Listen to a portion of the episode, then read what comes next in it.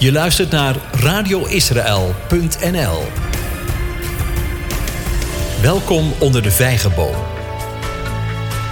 Leer je Bijbel lezen vanuit de Joodse achtergrond en tradities. Leer Jezus kennen als de Joodse Messias. Je gastvrouw en leraar is Debbie van Galen, hier op radioisrael.nl. Shalom, fijn dat je er weer bij bent. In de studie De Ware Messias presenteert zich hebben we geleerd dat Jezus de verleiding die de Satan voor hem legde daar op het dak van de tempel om zich meteen al aan het uitverkoren volk bekend te maken als de Messias en zich dus al tot koning te laten kronen gelukkig heeft weerstaan. In deze studie gaan we in op het feit dat Jezus zijn Messiaschap voor zijn volk verborgen hield en we vragen ons ook dan af waarom en zoeken naar de antwoorden. We beginnen met het lezen van Lucas 24, vers 13 tot 35. Lucas 24, vers 13 tot 35. Kijk je met me mee? Het gaat over de Emmausgangers. En we lezen en zie twee van hen, de discipelen, gingen op diezelfde dag naar een dorp dat 60 stadien van Jeruzalem verwijderd was en waarvan de naam Amaas was. En ze spraken met elkaar over al deze dingen die gebeurd waren. En het gebeurde terwijl ze met elkaar spraken en van gedachten wisselden, dat Jezus zelf bij hen kwam en met hen meeliep. Maar hun ogen werden gesloten gehouden, zodat zij hem niet herkenden. En hij zei tegen hen: wat zijn dit voor gesprekken die u al lopend met elkaar voert? En waarom ziet u er zo bedroefd uit? En de een, van wie de naam Cleopas was, antwoordde en zei tegen hem: Bent u als enige een vreemdeling in Jeruzalem, dat u niet weet welke dingen daar in deze dagen gebeurd zijn? En hij zei tegen hen: Welke dan? En zij zeiden tegen hem: de dingen met betrekking tot Jezus de Nazarene, die een profeet was, machtig in werken en woorden voor God en heel het volk. En hoe onze overpriesters en leiders hem overgeleverd hebben om hem ter dood te veroordelen en hem gekruisigd hebben. En we hoopten dat hij het was die Israël zou verlossen. Maar al met al is het vandaag de derde dag sinds deze dingen gebeurd zijn. Maar ook hebben sommige vrouwen uit ons midden, die vroeg in de morgen bij het graf geweest zijn, ons versteld doen, doen staan. En toen zij zijn lichaam niet vonden, kwamen ze zeggen dat ze zelfs een verschijning van engelen gezien hadden, die zeiden dat hij leeft. En sommige van hen die bij ons waren, gingen naar het graf en troffen het ook zo aan als de vrouw gezegd hadden, maar hem zagen ze niet. En hij zei tegen hen: O onverstandige en trage van hart, dat u niet gelooft al wat de profeten gesproken hebben. Moest de Christus dit niet lijden en zo in zijn heerlijkheid ingaan? En hij begon bij Mozes en al de profeten en legde hen uit wat in alle geschriften over hem geschreven was. En zij kwamen dicht bij het dorp waar ze naartoe gingen, en hij deed alsof hij verder zou gaan. En zij drongen er bij hem op aan en zeiden: Blijf bij ons, want het is tegen de avond en de dag is gedaald. En hij ging naar binnen om bij hen te blijven. En het gebeurde, toen hij met hen aan tafel aanlag, dat hij het brood nam en het zegende. En toen hij het gebroken had, gaf hij het aan hen. Hun ogen werden geopend en zij herkenden hem, maar hij verdween uit hun gezicht. En ze zeiden tegen elkaar: Was ons hart niet brandend in ons toen hij onderweg tot ons sprak en voor ons de schriften opende? En op datzelfde moment stonden zij op en keerden terug naar Jeruzalem en vonden de elf discipelen en die bij hen waren bijeen. Die zeiden: De Heere is werkelijk opgestaan en aan Simon verschenen. En zij vertelden wat er onderweg gebeurd was en hoe hij door hun herkend was bij het breken van het brood. Een van mijn favoriete Bijbelboeken toen ik nog naar de middelbare school ging was niet Lucas, maar Esther. In die periode las ik ook een boek, een roman, dat geschreven was naar het Bijbelboek Esther. Ik geloof dat het boek ook Esther heet, of daar in de buurt, waarin de schrijfster op een prachtige manier het verhaal invulling gaf met een breed scala aan details zoals het had kunnen zijn. Iemand vertelde mij toen ook dat de naam van God helemaal niet in het Bijbelboek voorkomt. Dat was niet waar, was mijn ongelovige reactie. Ik was ervan overtuigd dat hij wel werd genoemd. En niet één keer. Uitgedaagd ging ik er toch maar naar op zoek om dat te bewijzen. En ik moest toegeven: hij wordt er niet in genoemd. Hoe is dat mogelijk? Ik was perplex. Vervolgens kwam bij mij de verwondering hoe het kwam dat ik hem er al, uh, al die tijd wel in las, terwijl hij niet werd genoemd. Alsof hij zich had verstopt. Zou hij dat doen, zich verstoppen? En hoe heb ik hem dan als het ware wel gezien? Hoe heb ik hem wel herkend? In het stuk dat we net gelezen hebben is het opmerkelijk dat de twee discipelen die werden vergezeld door Jezus hem niet herkenden, alsof hij zich voor hun had verborgen.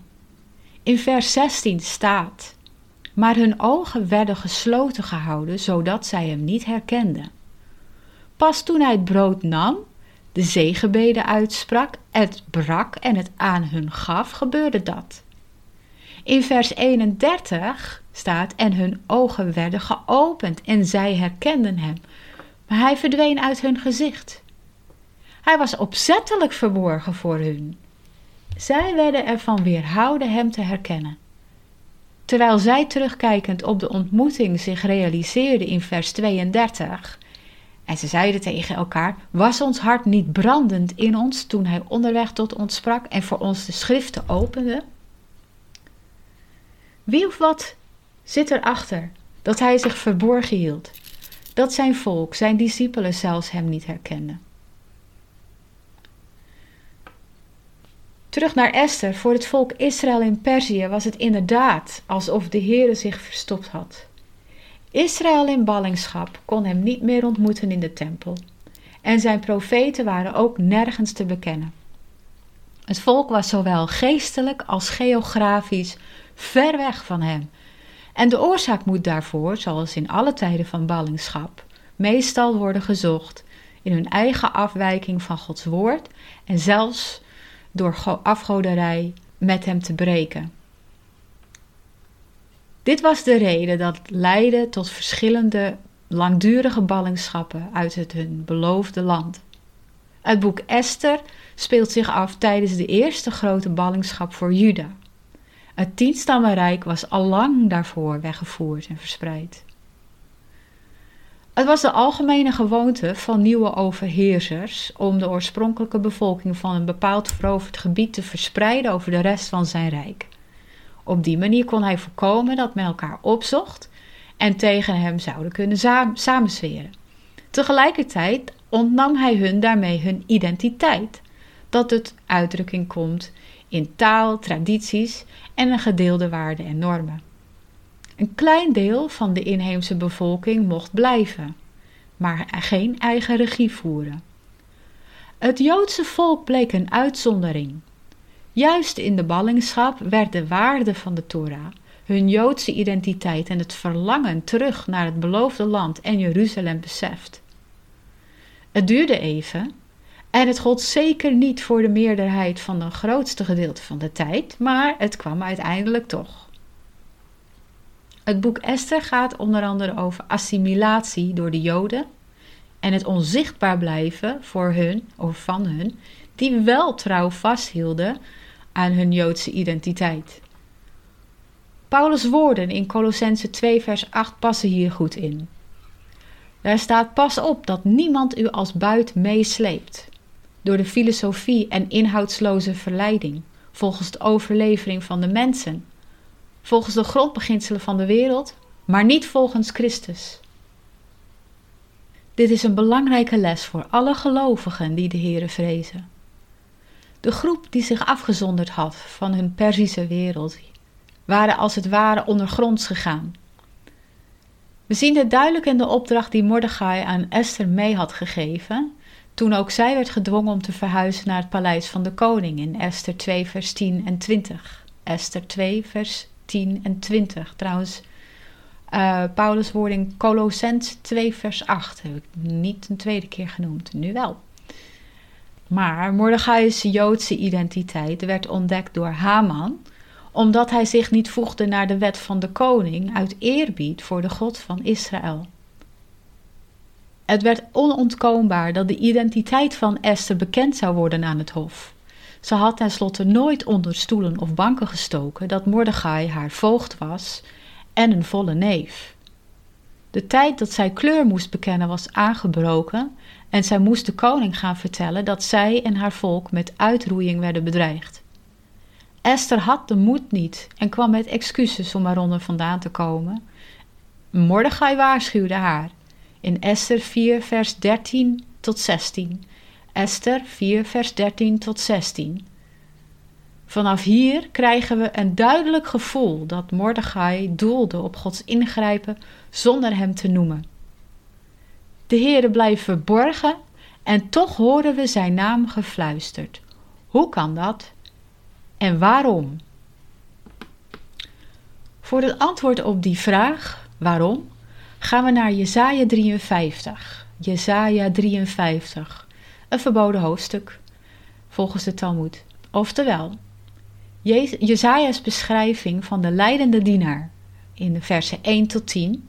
Jesaja 53 vers 1 tot 10 is de beschrijving van Jezaja van de leidende dienaar.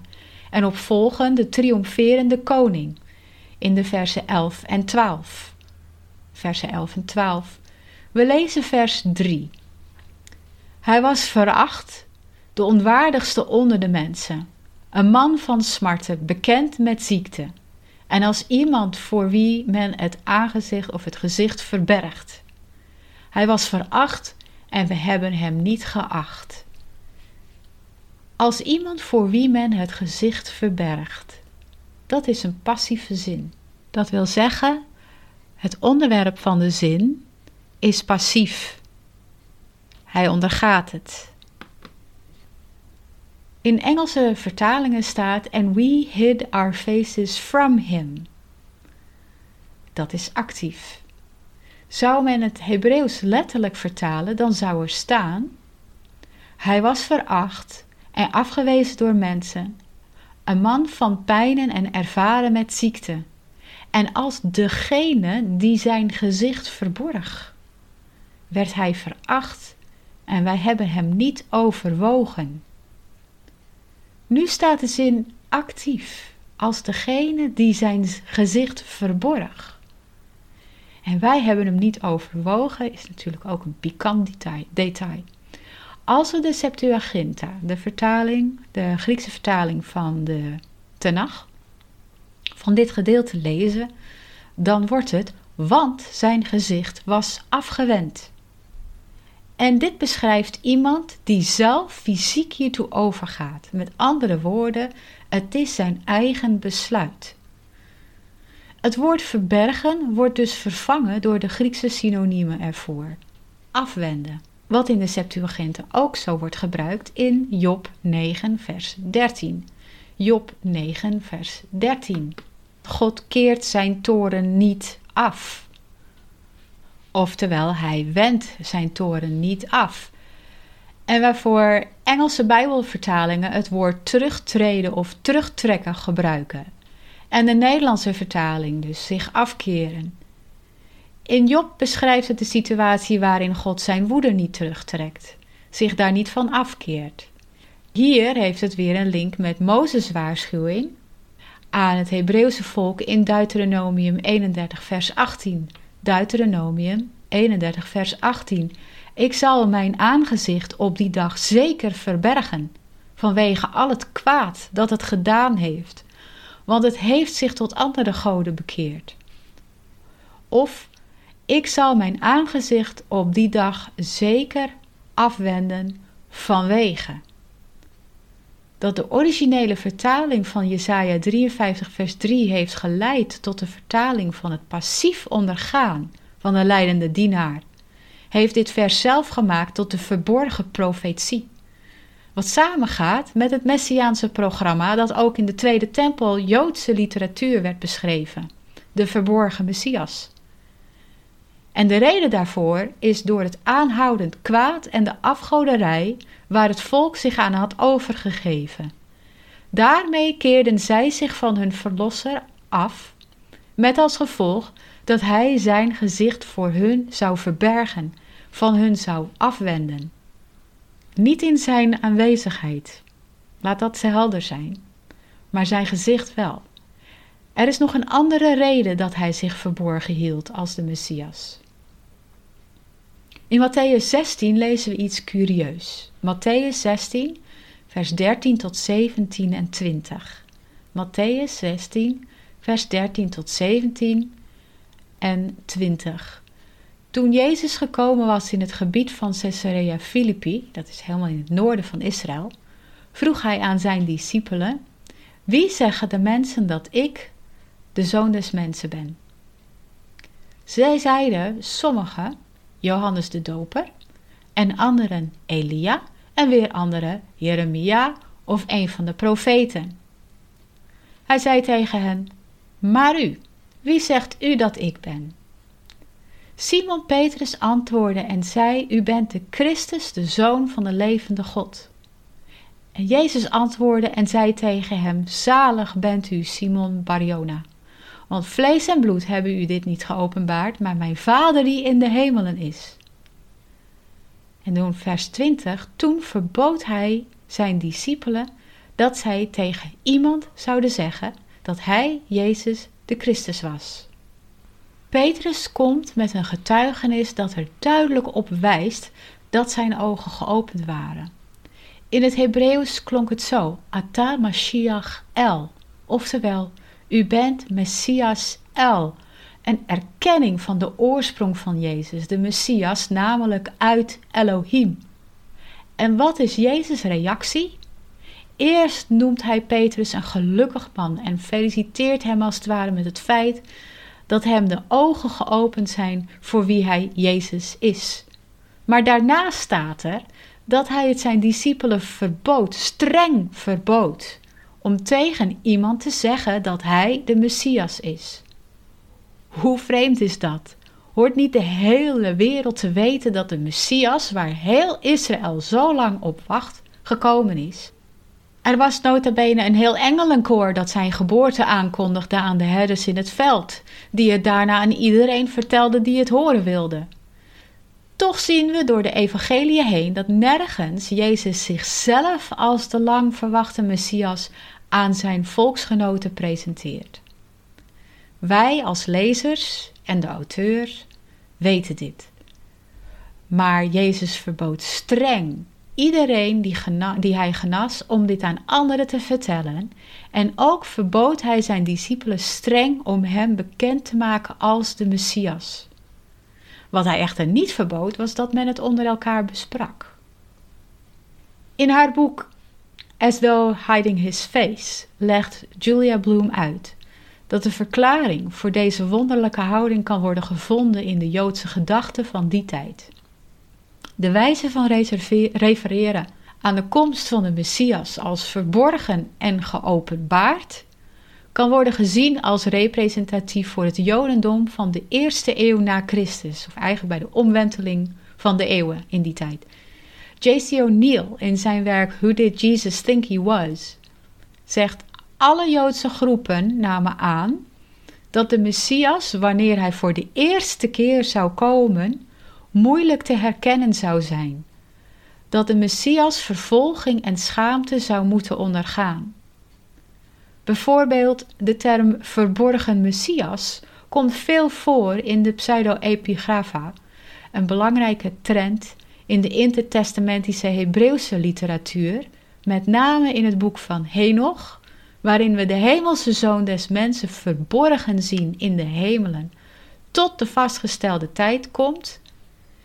En in de Targums, de Aramese vertalingen van het Oude of Eerste Testament, de Tenach, die in Jezus' tijd in de synagoge ook werd gebruikt, spreken met betrekking tot de komst van de Messias vaak over hem als onthuld of geopenbaard. In latere rabbijnse literatuur lezen we veel meer over de komst van de Messias. Zelfs in de vroegst christelijke literatuur, bronnen te beginnen vanaf het Tweede of Nieuwe Testament, vinden we een veelvuldigheid aan passages die volgens O'Neill eenvoudig aantonen dat de algemeen heersende aanname was dat de komst van de Messias de komst zou zijn van iemand die moeilijk te identificeren zou zijn als zodanig, en zeker niet de komst van een voor de hand liggende koning. Maar wanneer de Messias komt, zal niemand weten waar hij vandaan komt. En dit strookt met de woorden van Jesaja in hoofdstuk 53, vers 2. 53, vers 2. Want hij is als een lood opgeschoten voor zijn aangezicht, als een wortel uit dorre aarde.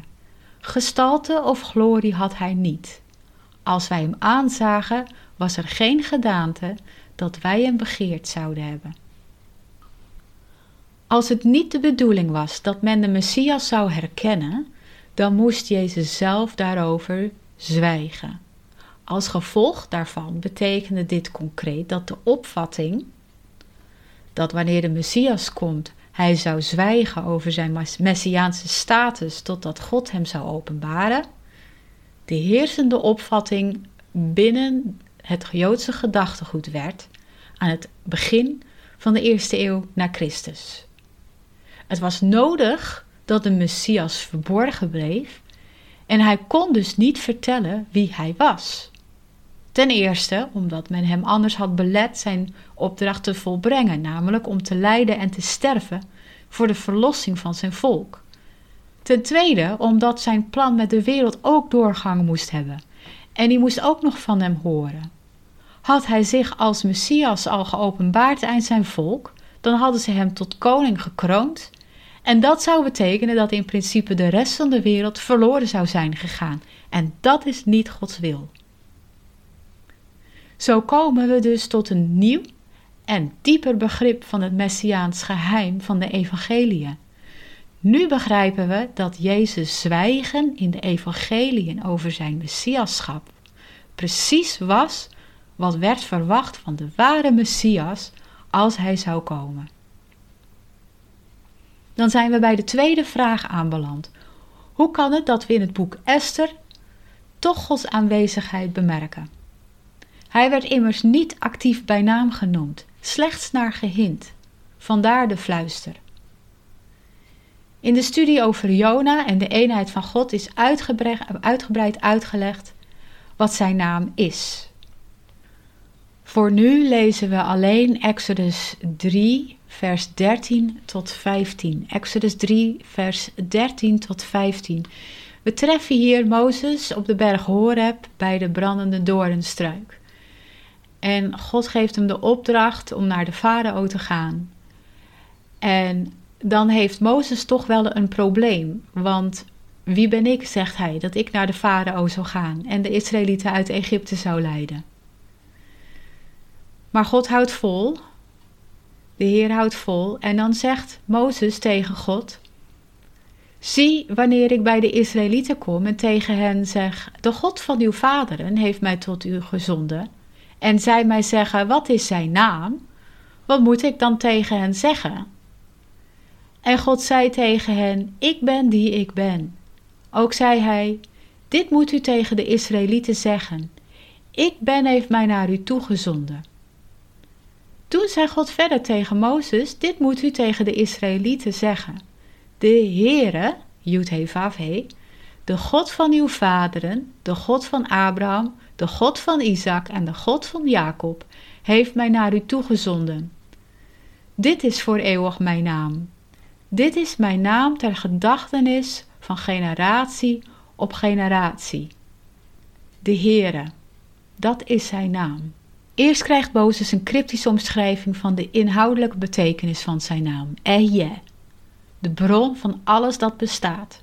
Daarna volgt Yud He Elohe, dit is voor eeuwig mijn naam, zegt hij dan. Yud is opgemaakt uit het volgende. Haya was, Hove is en Yehye zal zijn. En zo wordt de Yud de vierletterige naam genoemd, wat heet een tetragrammaton. Tetragrammaton heet dat.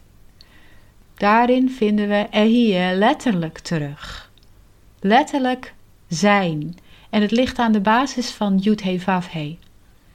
De onderliggende gedachte daarvan is: ik zal zijn voor jou wie jij wil dat ik zal zijn. Dus wil je mij als God, herder, koning, verlosser, etc., dan zal ik dat voor jou zijn. Wil je dat niet, dan zal ik dat niet voor je zijn. Dan zal ik mij terugtrekken, afwenden, verbergen.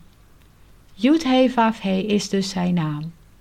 Het volgende dat we moeten weten is dit. In de Tenach komt regelmatig een literaire vorm voor dat acrostigon heet. Acrostigon.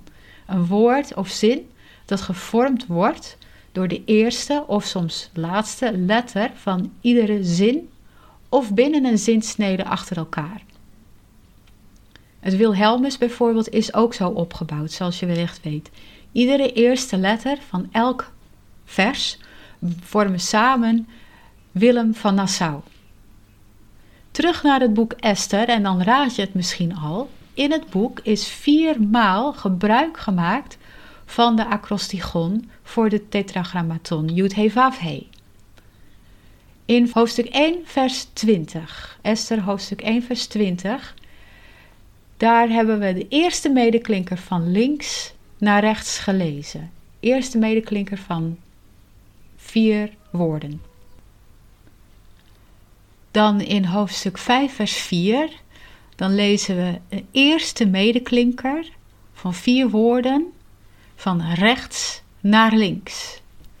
In hoofdstuk 5, vers 13 lezen we de laatste medeklinker van vier woorden achter elkaar van links naar rechts.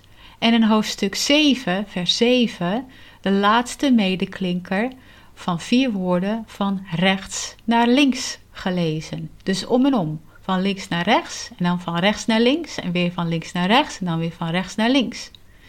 Ik zal een overzicht beschikbaar maken van deze versen te vinden als link in de podcast of als PDF bij deze aflevering in uitzending gemist wanneer die daar geplaatst is, zodat je kunt meekijken. Probeer de tetragrammaton dan maar eens te vinden en omcirkel de letters. Er is duidelijk een ritme te vinden in de wijze waarop de acrostigon wordt opgebouwd, de richting waarin men moet lezen en ook de oplopende letters en de climax die we erin vinden. In hoofdstuk 1 vers 20 en hoofdstuk 5 vers 13, 1 vers 20 en 5 vers 13 lezen we van links naar rechts, wat voor het Hebreeuws achteruit lezen is, omdat God hier zijn rug toekeert naar de menselijke wijsheid en ambitie om zo zijn eeuwige plan te volbrengen. In beide versen spreken heidenen die een crisis teweeg brengen, die gekeerd moet worden. In hoofdstukken 5, vers 4 en 7, vers 7, hoofdstuk 5, vers 4 en 7, vers 7, lezen van rechts naar links, wat voor het Hebreeuws de normale leesrichting is. We zien hier dat God actief ingrijpt, wat zijn initiatief en directe bemoeienis onderstreept. Bovendien vinden we betekenis in de plaats van de karakters.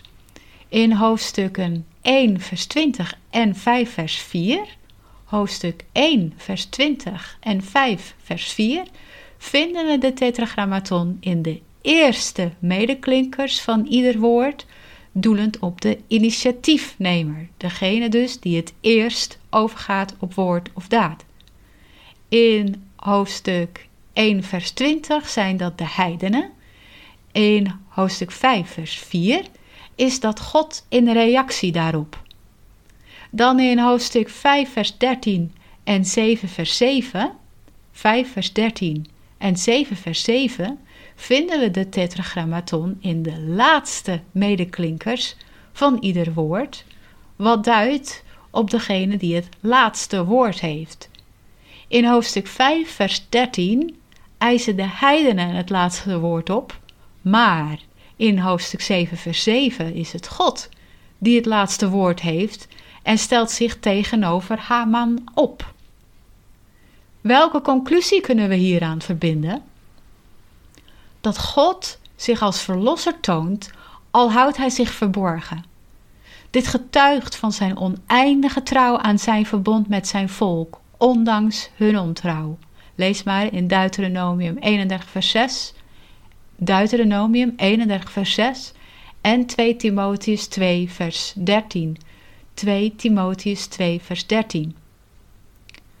Hoe zit dat dan met de Emmausgangers, vraag je je waarschijnlijk af. En als je dat nog niet afvroeg, dan nu waarschijnlijk wel.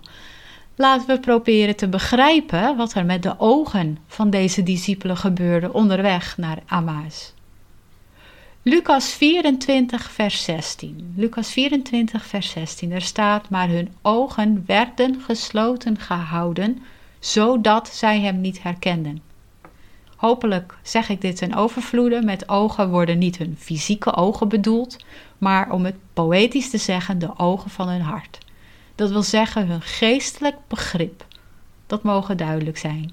En eye-opener. Nou ja, in dit geval dan gesloten.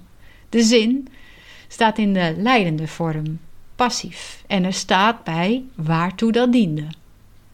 Dit betekent dat de discipelen er zelf geen enkele controle over hadden. Dit overkwam hen. Iemand anders veroorzaakte deze toestand, totdat een vastgestelde tijd was gekomen om die voor hun op te heffen. In het Grieks wordt het woord ekatunto afgeleid van het basiswoord kratos gebruikt. In de basis betekent het met kracht onderwerpen. In deze zin betekent het met kracht beletten.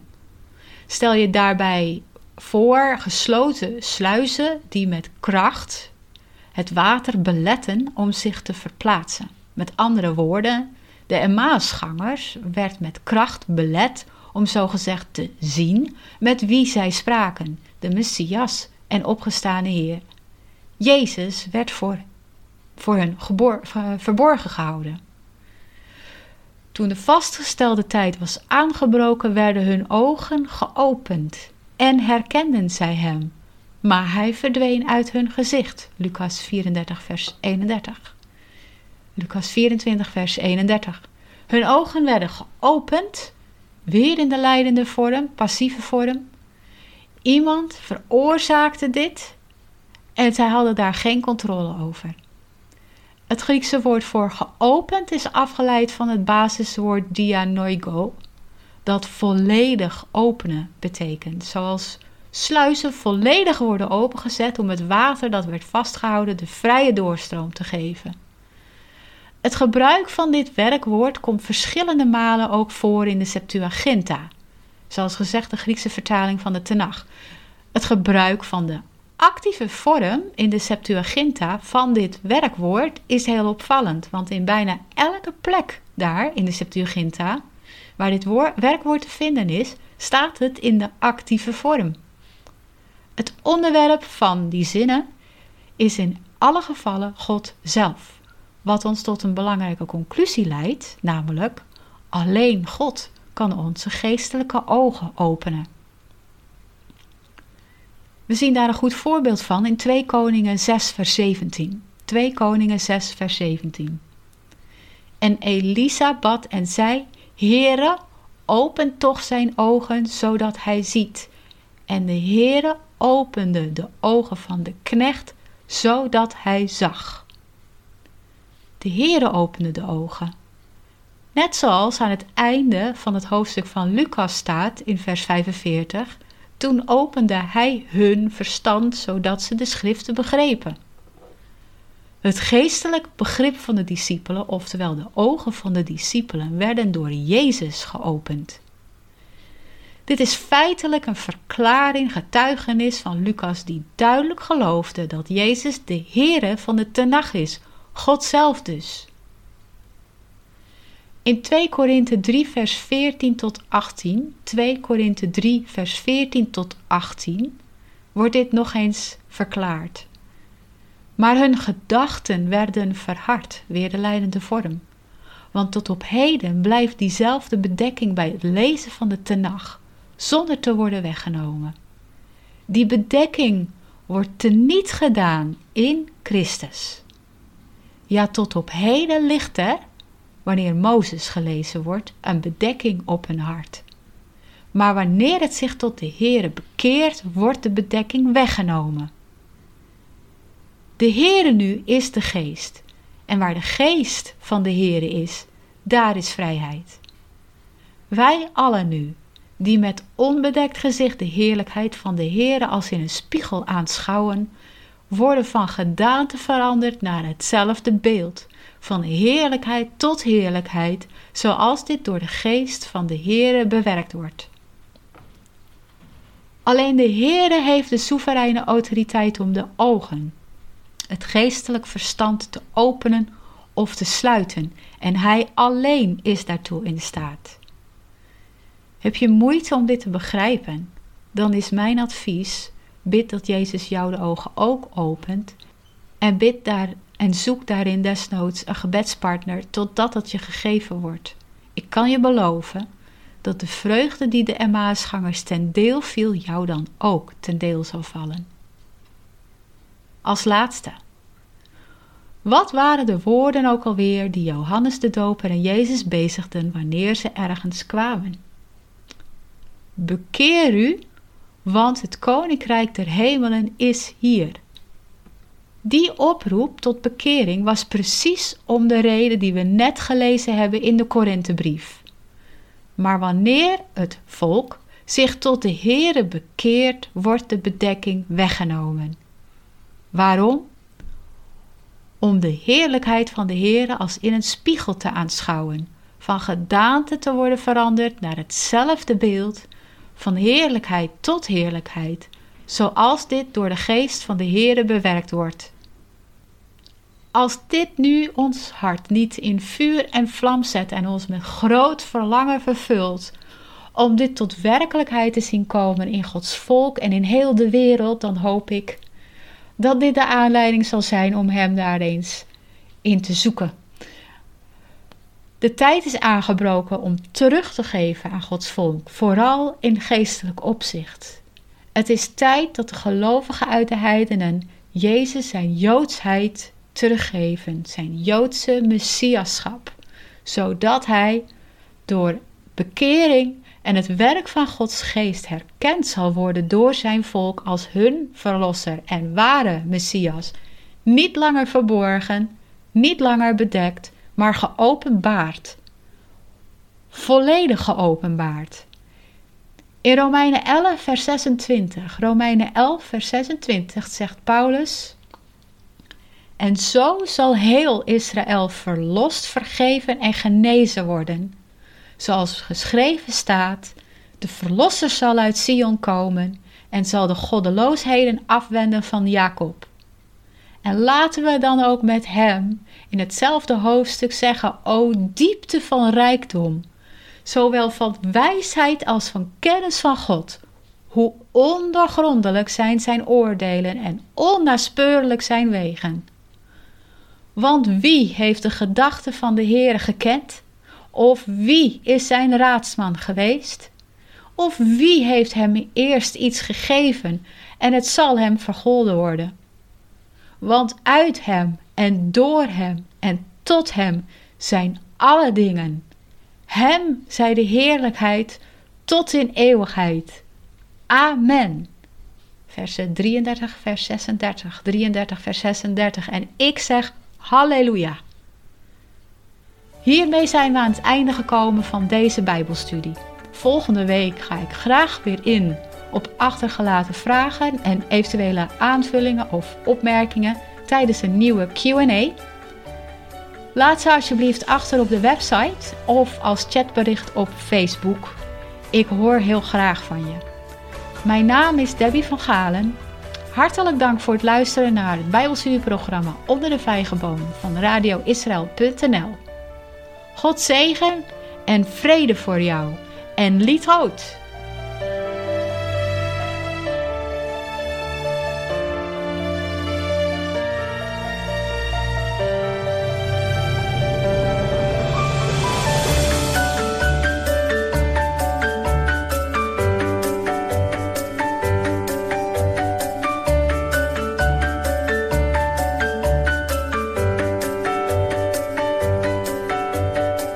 Luistert naar radioisrael.nl